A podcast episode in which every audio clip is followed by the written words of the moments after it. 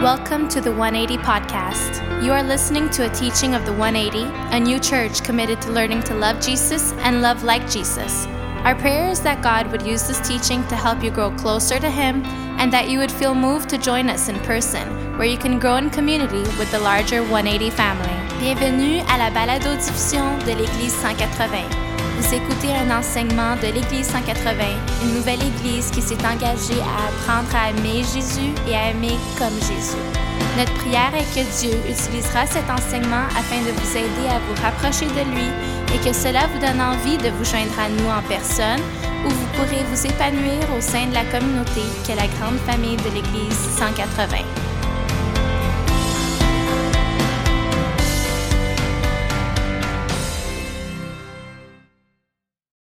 Hey, thanks everyone. Thank you, team, for leading us. You can have a seat, and uh, you know we're we're starting a series on suffering, and some of you know this. We uh, hey, thanks, bud. Uh, we uh, a few weeks ago, I was telling someone that I was just preparing and praying, and we were going to talk about suffering, and uh, you know they said you're going to talk about suffering. I'm like, yeah, one of those topics. You know, we pick the easy topics. Uh, but we are uh, starting a, a new series, and uh, as I begin, I want to just begin by saying uh, just how proud I am for many of you just committing to growing and being with us. You know, twenty twenty-three is like just flying. We're like in, like we're just praying for spring here. If you're watching from somewhere where it's hot, maybe you're on a March break getaway. Uh, you know, we we have a, a rule here. We don't pray for anybody who's away when it's hot. We stop praying for them. So you got that. But maybe you're watching from uh, from somewhere else, and we're just happy that you get some time to rest. But I have some good news this morning. I want to begin by telling you some good news. If you have thirteen thousand dollars like laying around, uh, I, I found out this more, this week as I was preparing that you can buy something called the Tesla suit. Uh, the Tesla suit is the suit that you can buy, which is part of a whole new level of technology that allows us to be immersed in different situations that are not actually there. They're actually simulated virtual situations. And you put this suit on. How many of you are excited? My birthday's coming up in June, so some of you thinking about a gift for the pastor. Uh, th- this suit has already been used by NASA. Walmart actually has used this suit to, to like simulate like having a lot of people in the store. And what it does is actually measures our body's temperature, stress points, how we would act under certain circumstances. And the suit really is about what it means to pretend like you're in a place by not being really in that place. It's what it means to try to immerse yourself in a situation and think about how would I act if I was in that situation, and to learn from that before the situation actually happens. And I saw this this week, and I thought about that every time we learn from the Bible, we actually try to do this very thing. We actually try to put ourselves in a world that's not this world, which is the biblical world, and ask ourselves, how would we act if we were walking and following and listening to Jesus in the first century? How would I act when somebody would tempt me, or they would ask me a question? Would I be afraid? Would I think, oh, are they going to kill me the way they killed Jesus? If I don't know if you've ever thought about that, but actually over the years, Christians have always gone back to say, God, help us to think carefully about what it means to live in the story that we find in the Bible. And actually, this weekend, we're starting a series on Lent. And Lent is six weeks. It's kind of a preparation moving towards Easter. And if you're not familiar with the word, maybe, you know, you're like, Lent, you know, where is that in the Bible? Actually, the word is not in the Bible, but the season of Lent is in the Bible. It's shaped by the Bible.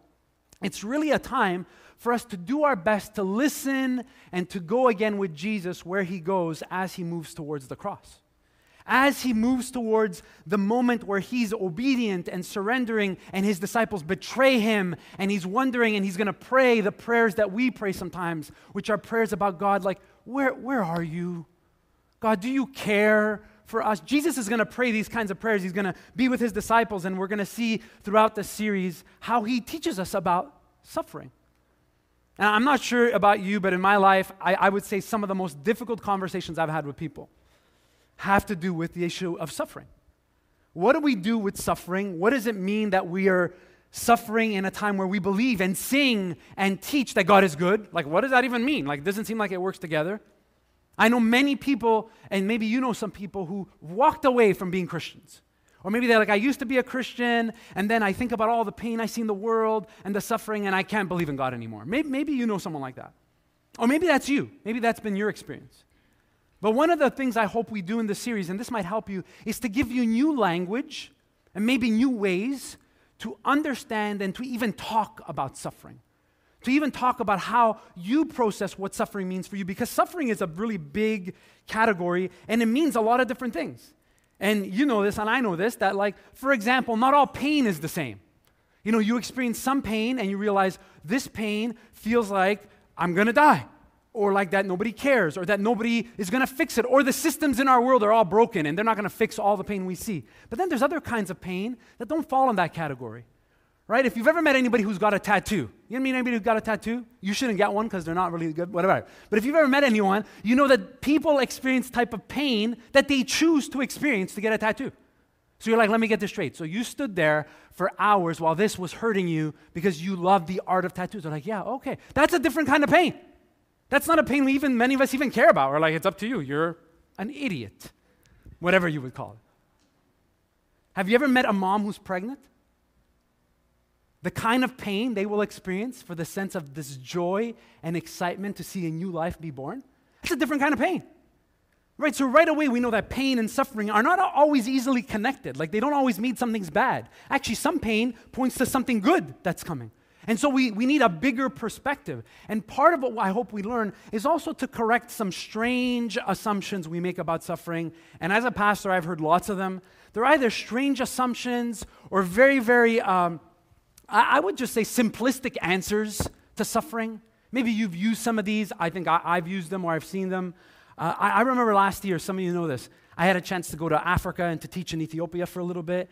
And my understanding of suffering and pain was so like warped when, when I sat down with people who are so poor and are in such need. And as I'm thinking about all the things that like I want them to tell me they don't believe in God. Like they should be telling me like God doesn't exist. And they would be like, we should pray to our Lord. And I'm like, what? Like the categories in my mind about like suffering is supposed to make you not believe in God. That's the rule. You meet people that don't do that.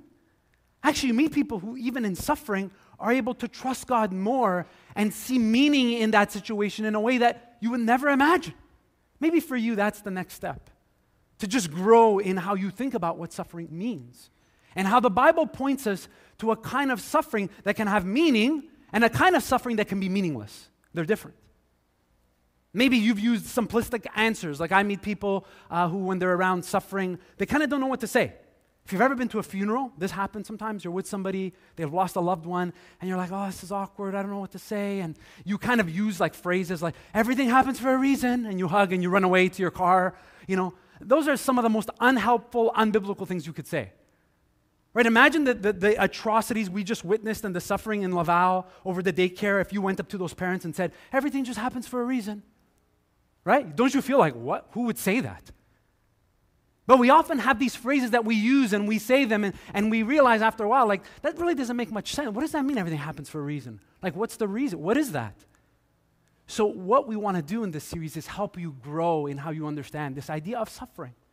And hopefully for some of you, you'll catch yourself saying like very simple things or like they're like tweets or things you hear in our culture. And our culture kind of feeds us these categories for suffering. And then when you read the Bible, you realize that's not really how the Bible f- shapes how we should understand suffering.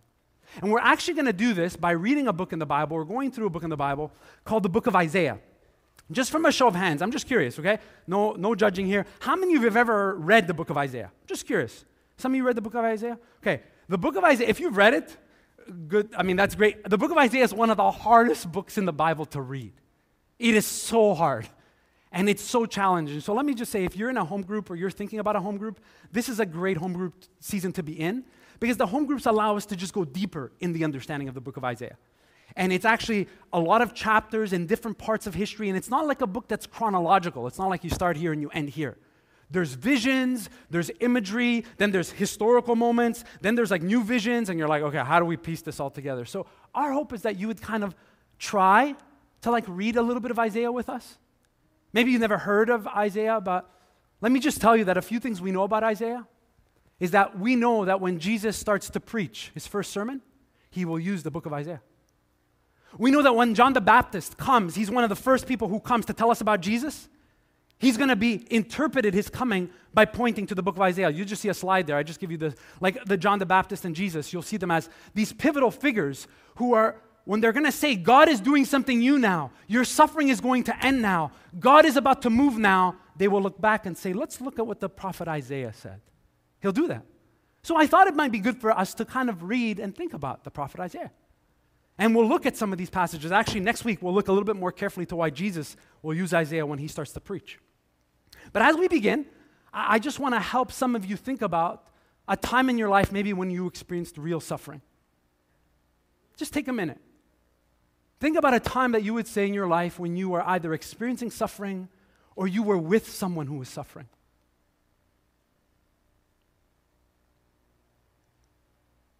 If you live in that moment a little bit, and you're honest, you'll probably say that that suffering changed you, or that suffering shaped something in you, or that suffering marked you in a very specific way. And I think when you read the Bible, there's passages even in Isaiah, and I want to begin with one. It's like one of my favorites, about how Isaiah wants us to understand maybe our suffering through a new lens. In Isaiah chapter forty, this is what he says. It's one of the most beautiful passages, and I think all of us maybe would love this as our favorite passage of Isaiah. This is what it says. Do you not know, and have you not heard, that he, God, gives strength to the weary and increases the power of the weak? Even youth grow tired and weary, and young men and women stumble and fall. But those who hope in the Lord will renew their strength. I mean, this is a beautiful passage for someone who's thinking about suffering. Isaiah goes on to say it's like those who, who feel like they're flying on the wings of eagles, and nothing can touch them, and God is just carrying them through a storm. It's beautiful imagery. I think why I love this passage in Isaiah chapter forty, almost kind of right in the middle of the book of Isaiah, right? It's because it tells us that suffering is not just something old people face. It's someone, something everything faces. Everyone will face this, and I think this is one of the things we have to deal with. That one of the most painful things we wrestle with is when we see young people suffer. I've done this, maybe you've done this. You see someone who's lived their life, or they, they've had a great life, and they're getting older, and they're experiencing pain, and you, you kind of like, like, at least they've had a good life. Anybody ever say that? We're like, you know. But you see like a young child suffer. You have a whole, like all bunch of new questions. I'll never forget sitting with parents in a hospital years ago who were told that their child, who was about three years old, had a brain tumor. And the doctor said, they're likely not going to live much longer. Everything we can do usually doesn't fix this. Sitting with these parents and thinking, at the time I didn't have kids yet, and I was just processing, like, what do you even say? I felt so inadequate to say, like, everything happens for a reason. Try that on that moment. And by God's grace, I remember the moments of being with this parent, and these parents having such a deep trust in Jesus that they were teaching me about suffering while I was with them. And that their child would end up living ten years after that moment. But then they eventually would die, really, really young age. And I remember because I did that funeral.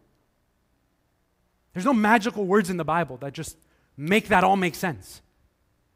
But we are given in the Bible these beautiful reminders that even in those moments of suffering, there's a kind of wisdom and understanding of God's presence and His goodness to us that helps us see a certain meaning in that suffering that we might not see any other way. But if that doesn't happen, what also happens is you just begin to doubt whether God is even real. And yet you decide, I'll believe in God when all the problems in the world are fixed. Or I'll believe in a big God if all the things we see in the world are addressed, and then I'll believe that that's the real God. You know what you learn when you read the Bible? That people in the Bible didn't do this at all. That many people were able to trust God even in the midst of suffering, even in the midst of their pain. And so I wish, if you go back to the Isaiah passage, I wish that we could just live in this Isaiah passage.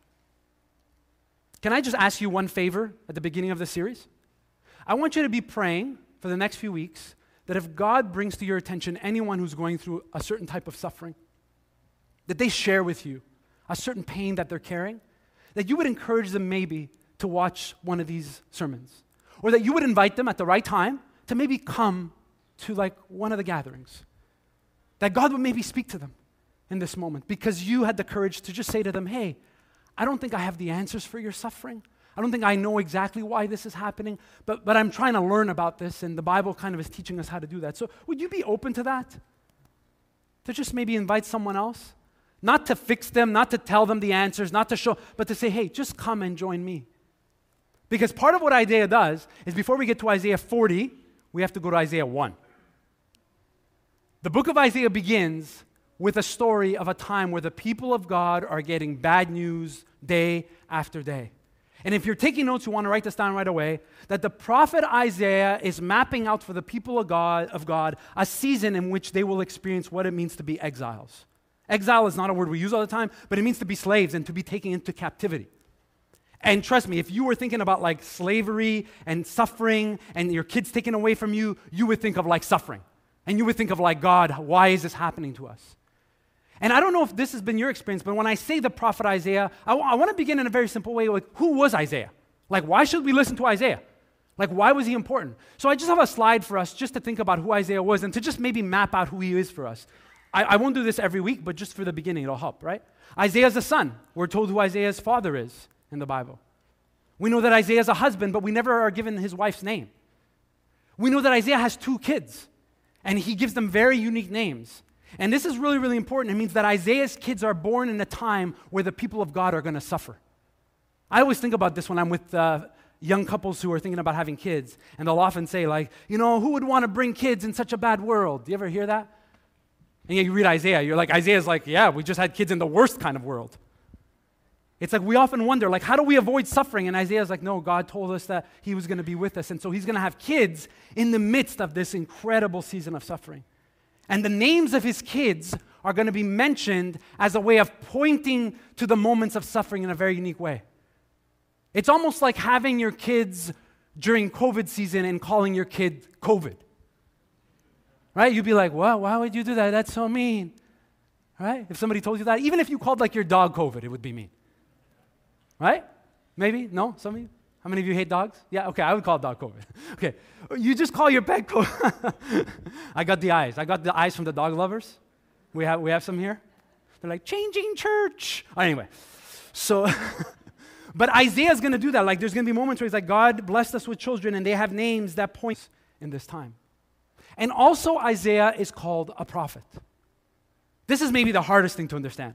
Because I don't know, like I don't have the best examples of a prophet when I think of a prophet in my in my growing up. Like growing up, the word prophet always was a bit slimy. It was a bit weird. I was like, prophet. Somebody, you know, years ago, I remember some someone came up to me. I was like at a coffee shop, and they said, you know, I have a, God is speaking to me, and I have a word for you, and this is what's going to happen to you. You need to give your life to the Lord. They started saying this to me in a coffee shop, and I was like, well, that's kind of weird because I'm a pastor.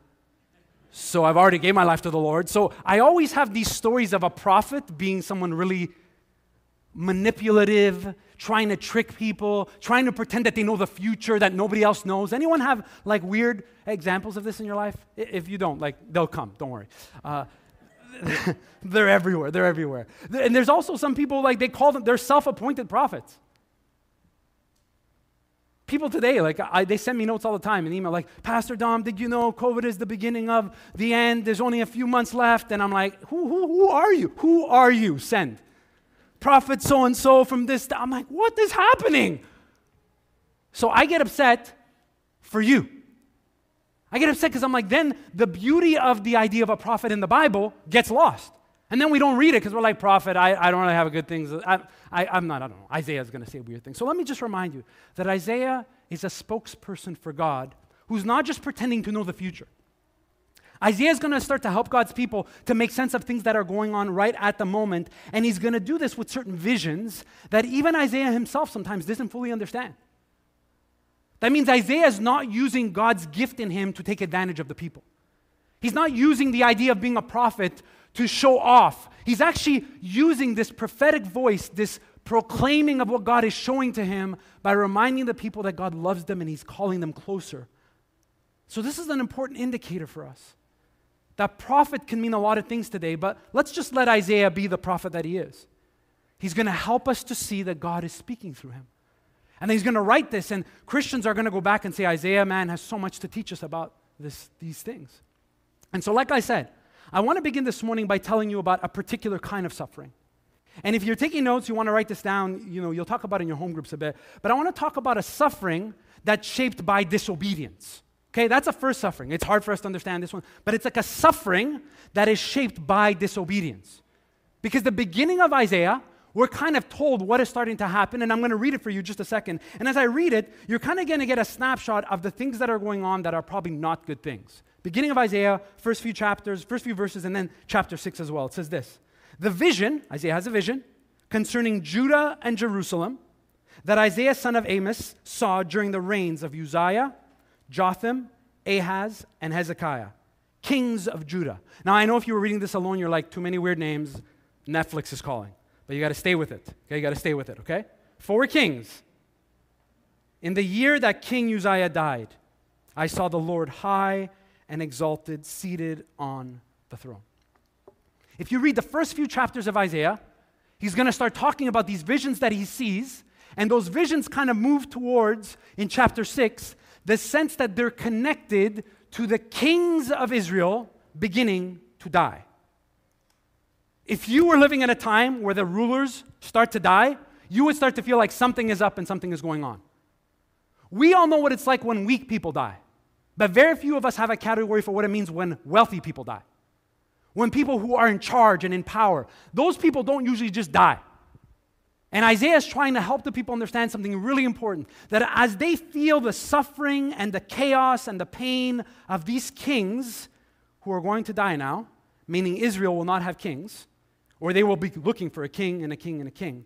Isaiah also sees God on his throne as if to say, you better have a, a really anchored life in who God is, because what's about to happen next is going to be so painful that the only thing that's going to hold you together is to remember that God is still on the throne. And I don't know if this has happened to you, it's happened to me in my life, where I've gone through difficult seasons, where I've seen people I love die and go through struggles, and the only thing that held it together was to say, God, keep giving me like a perspective and a vision and a picture of your goodness and that you have something for us in this season. Keep our eyes there.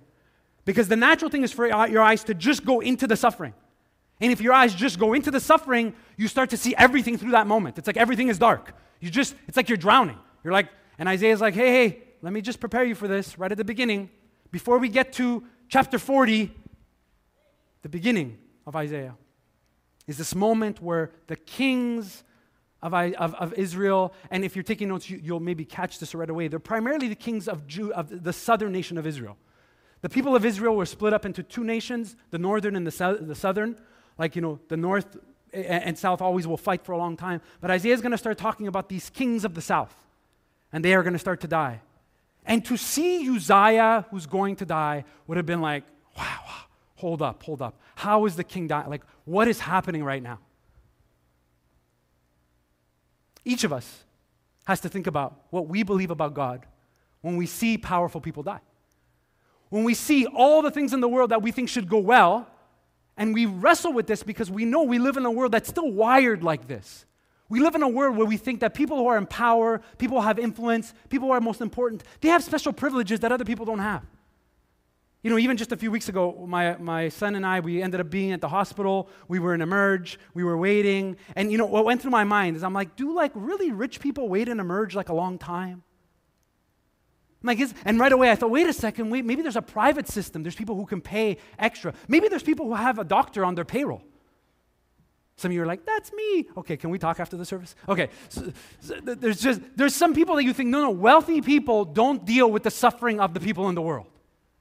Wealthy people ignore the suffering around them and are able to create systems where they take advantage of those systems. But Isaiah says, I want you to tell you that God is about to do something that the most wealthy people, the most powerful people, the people who thought they could ignore the suffering, they are about to suffer now. And they are the kings. And Isaiah is going to start to develop this concept by reminding us that the suffering he's about to tell us about is a suffering that's connected to disobedience. A suffering connected to disobedience. The kings were told that many times in the history of God's people that they had to live a certain way and act a certain way. And if they, they pushed outside of those boundaries, they would suffer.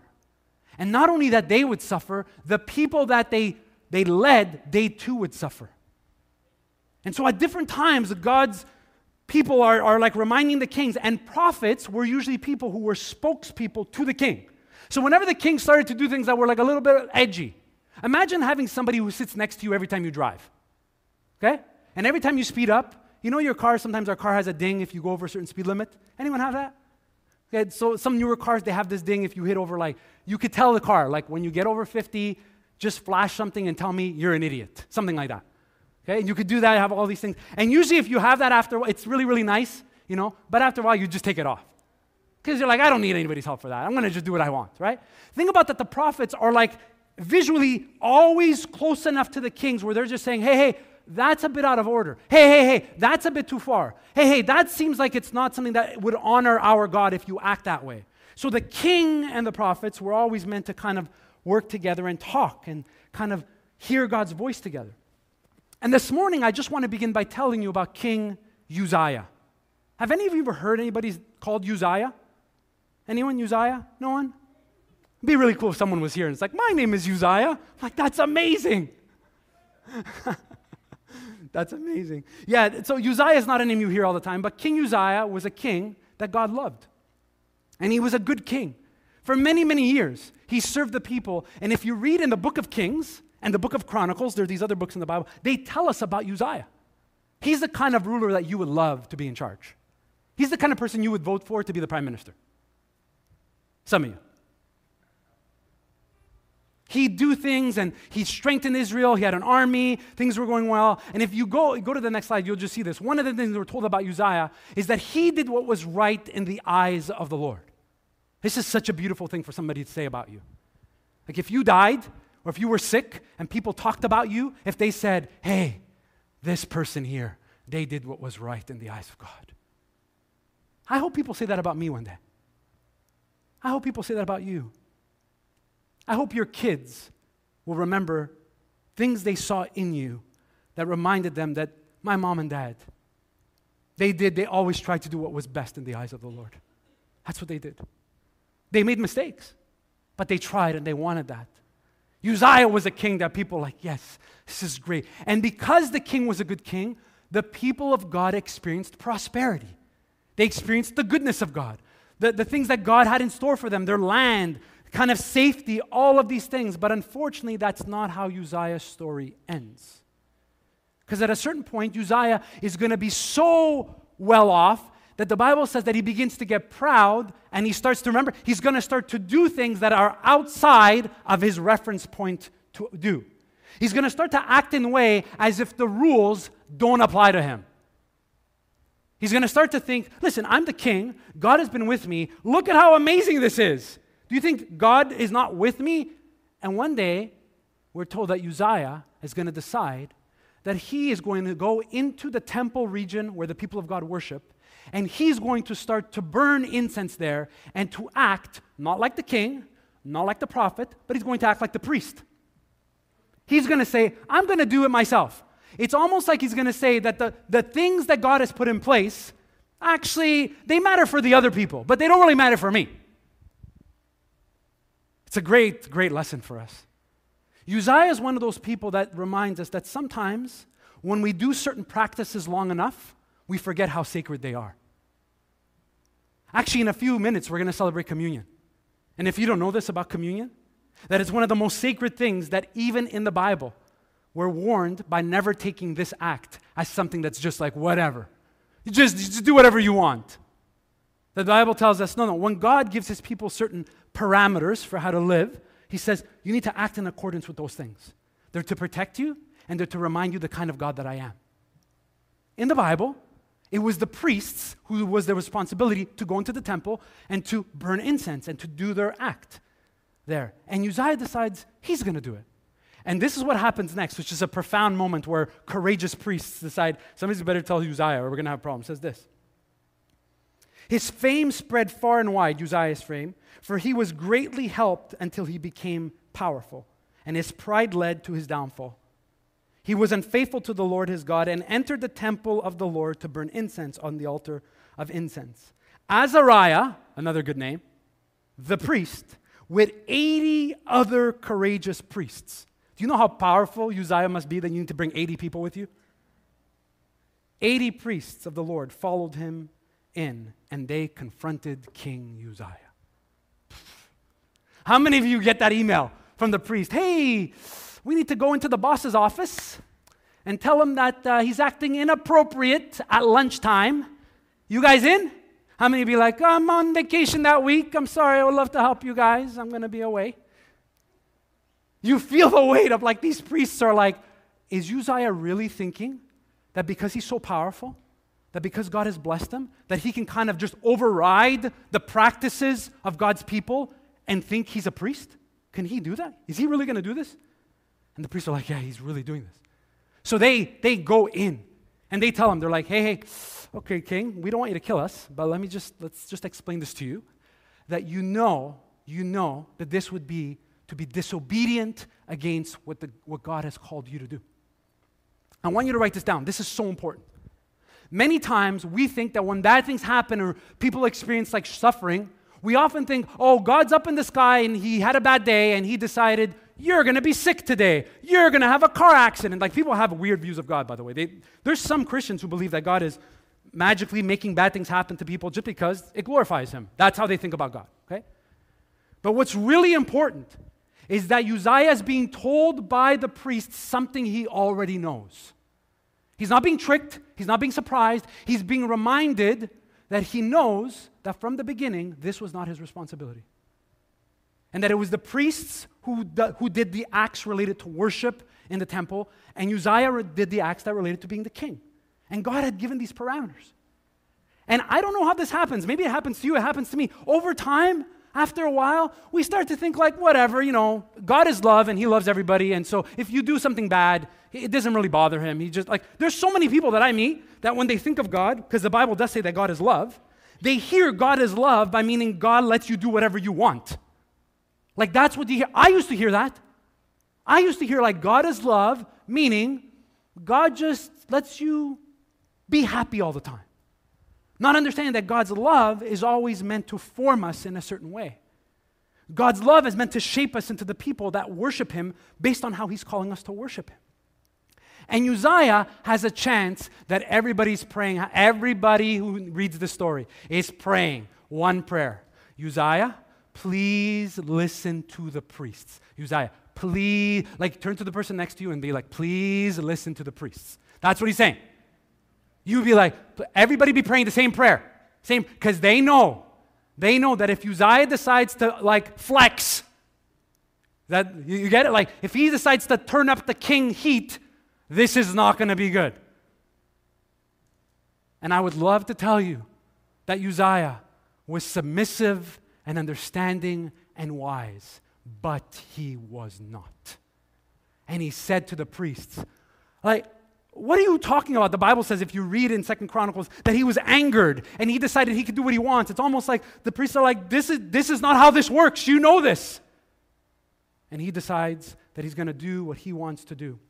And the Bible tells us that within a short time, Uzziah is struck with leprosy. You're like, oh my goodness. And it's really easy to hear that and be like, that's kind of mean.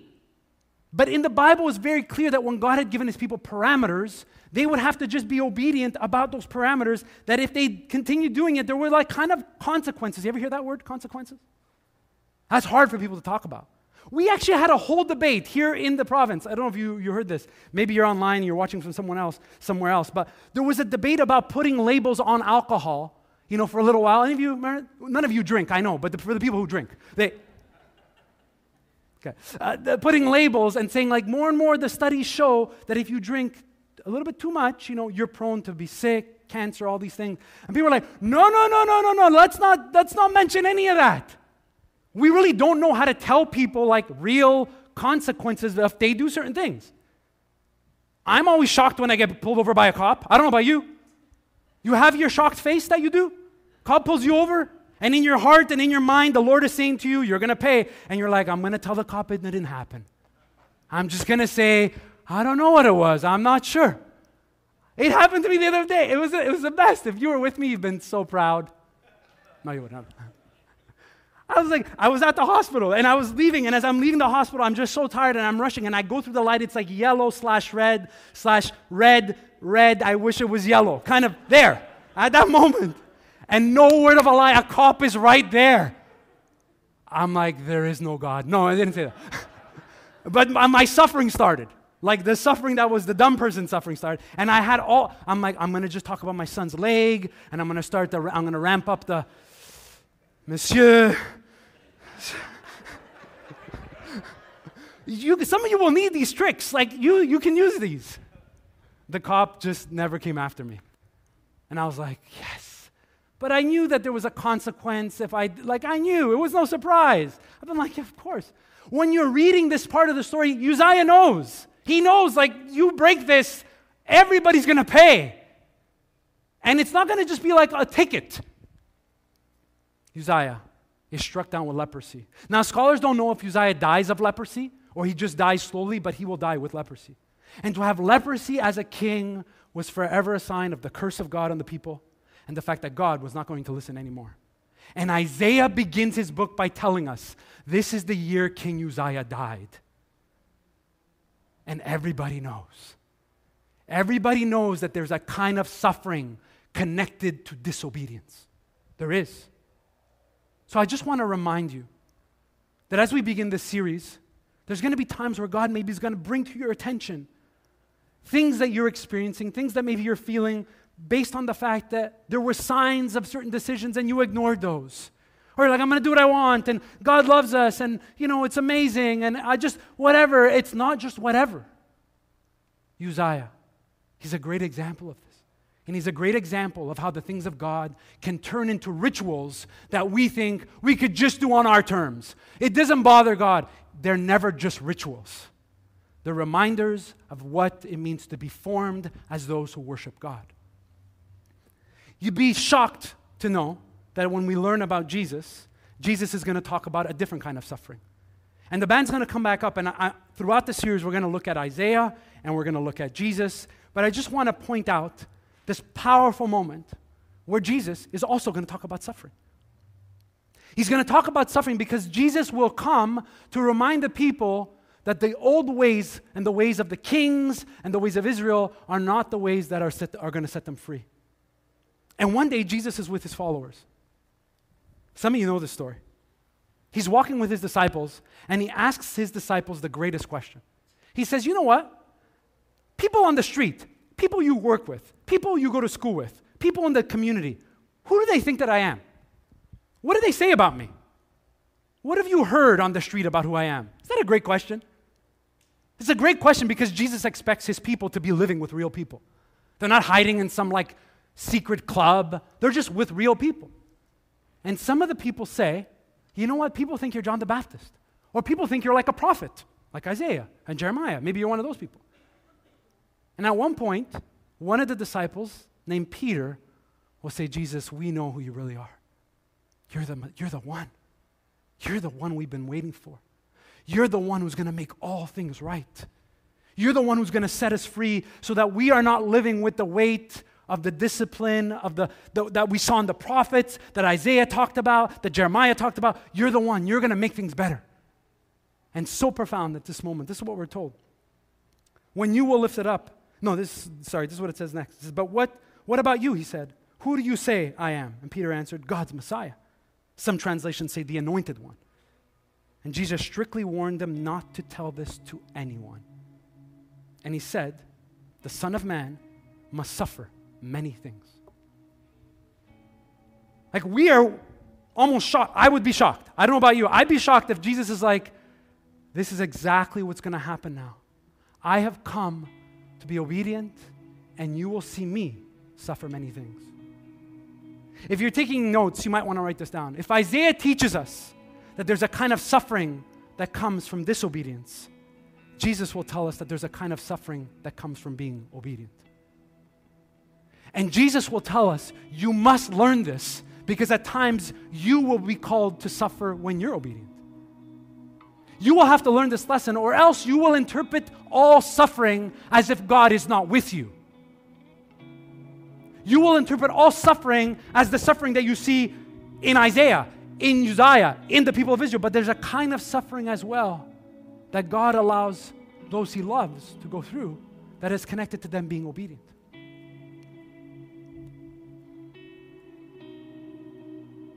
Over the next few weeks, as we move closer to Easter, this idea of Jesus suffering is going to drive us crazy. Because none of us want a God, none of us want a king, none of us want a ruler who suffers. Like, how do you ask other people to follow if we want a God that makes everything better? We want a God that knows how to fix everything. We want a God who enters our suffering and says, you will never suffer again. And then He says, by the way, you're going to see what it's like when I suffer. And you know what?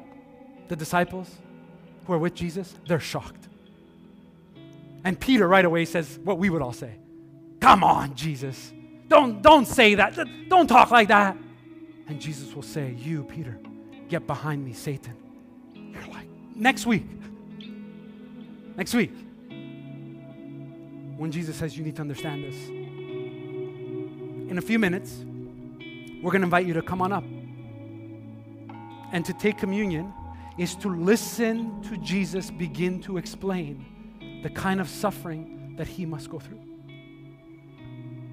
And it's gonna be that kind of moment where you're like, oh, this is so hard, because everything in me just wants to believe that I'm victorious and God loves me, and that should mean that there is no more suffering. That's what it should mean. But Jesus is like, it doesn't really mean that.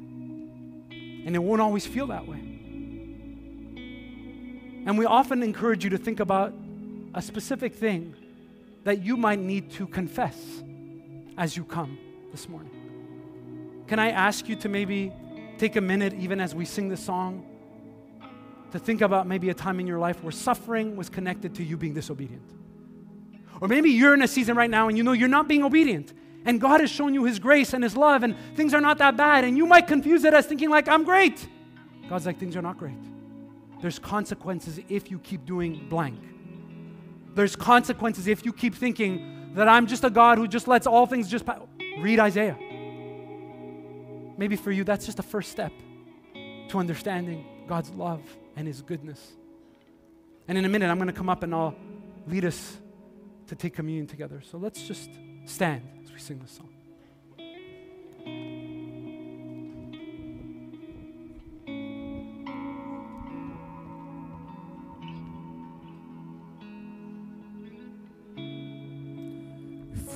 I spoke a word, you were singing over me.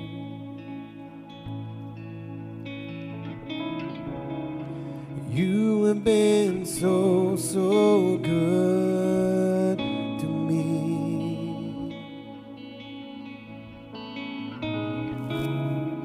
Before I took a breath, you breathed your life.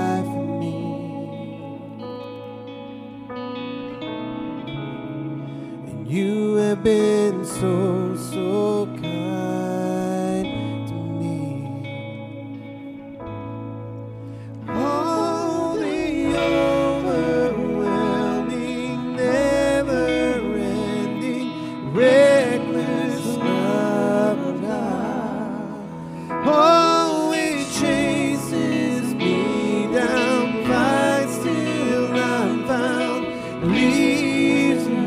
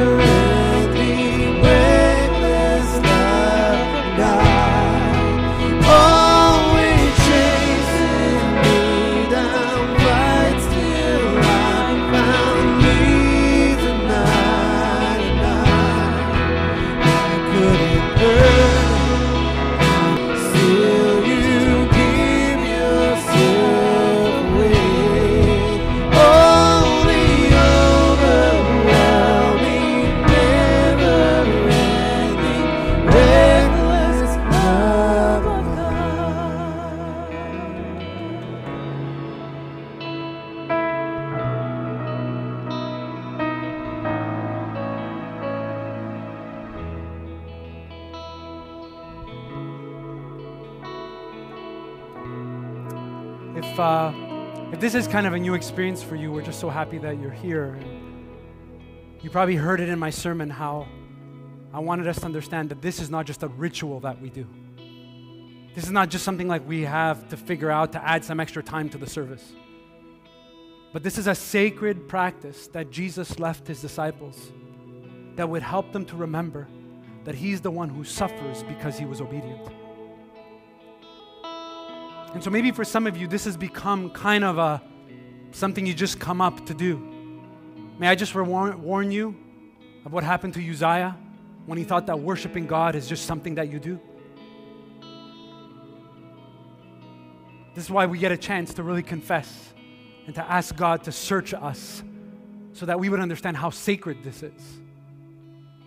In a few minutes, we're going to invite you to come up, and we're going to invite you to take a piece of bread and a cup, either the wine or the juice as you feel comfortable, and to just take it back to your seat, to hold it, and to remember that Jesus has a special strength for us in our suffering. And that strength is made possible because he's the one who suffered on our behalf. But having done that, he still reminds us that there is a type of suffering that sometimes comes out of our disobedience. And this is a great chance for us to ask God to help us to be obedient. Not because we can ever earn his grace or do what he did on the cross, but because out of what he did, we can be obedient because we love him. And if you've never kind of taken that step to say yes to Jesus, we would encourage you to just, no pressure to come up and do this. We're just happy that you're here and that you're able to worship and see what we're, we're doing. Maybe for some of you, this is the moment where you realize Jesus is calling you closer. And you might come to this, and then the next step would be that you would be baptized. We want to encourage you to think about that. The Pastor Michael and I are going to be up front, and we're going to give you the bread. We're going to remind you of what it means that the body of Jesus was broken for you and for us. And just remember, you take it back with you, and then we'll take it together as we read the passage of Scripture. So let me just pray for us before we come. Father, as we come now, we thank you for the sacred meal that Jesus had with his disciples, and that you reminded them and us that we should take this meal as a reminder until the day you return about the kind of suffering that only you could withstand, and the kind of joy and hope and love that is available to us because of your suffering. Help us in our questions and in our doubts. Help us in our habits to maybe make this a ritual. Protect us from that. We pray this in your name, Jesus. Amen.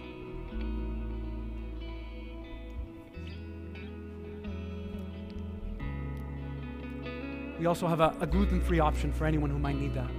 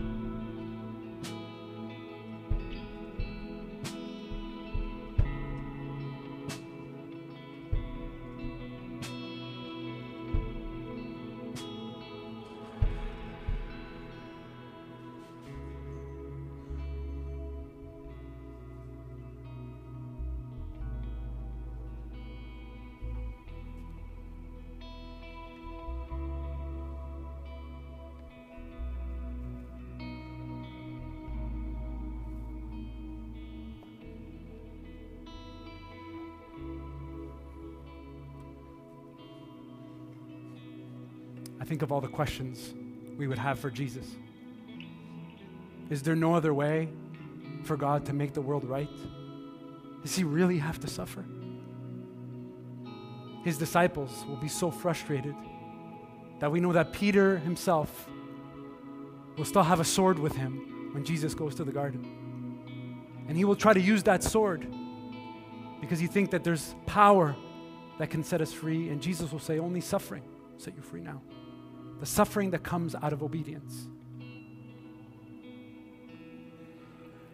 I think of Jesus taking the bread and breaking it and probably talking about Moses and the Exodus and how powerful God is, and then saying, by the way, someone is here who is greater than Moses.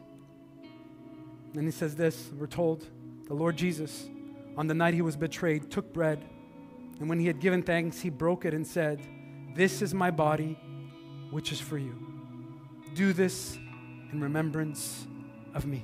Let's take the bread together.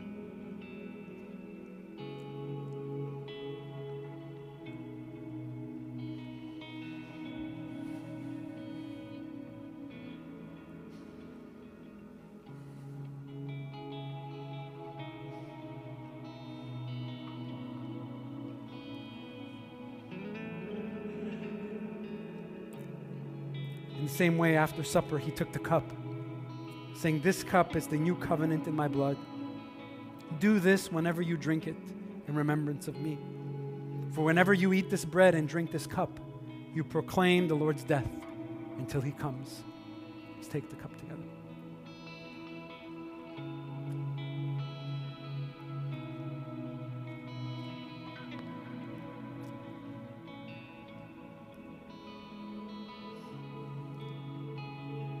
The next time we take communion together will be Good Friday.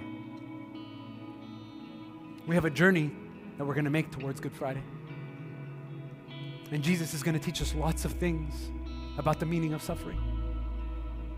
But we begin this morning by reminding ourselves that there was a suffering that Jesus experienced because he was obedient, because he loved us, because he loved us. Before I pray for us and let you go, I just want to remind you, maybe you're here, you came up to take communion, and you know that God is doing something, speaking to you, calling you to a deeper place, and you want to pray with someone. We'd love to pray with you just on our prayer space here.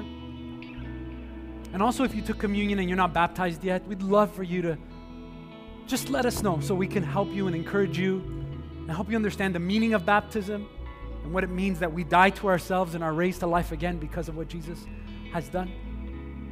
Before we're done, let's just stand, close in prayer.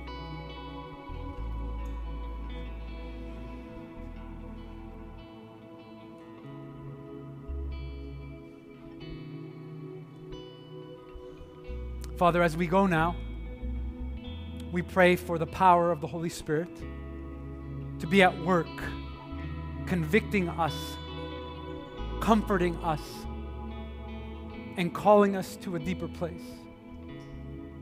You promised us the gift of the Holy Spirit. He would remind us of everything you taught us so that we could be obedient and so that we could follow you in ways that honor you. I pray for anyone in this room who finds themselves maybe living out of the ritual of these practices and just needs a reminder of what it means that you have strength and a new fire for their hearts and for their lives. Would you just stir that in them this week? And would you also make us sensitive to people that we know and that we love who are experiencing deep suffering in this season? Would you help us to just invite them into the season of learning as we go through the book of Isaiah and look at sections that remind us that there's hope even in suffering? As we go now, would you help us also to encourage these same types of things in the lives of our children? And those we live with, those we work with. And may you be honored, Jesus, by how we live. We pray this in your name. Amen. Hey, everyone, God bless. Thanks for being here. If you're online, thanks for joining us. We'll see you next week. God bless everyone.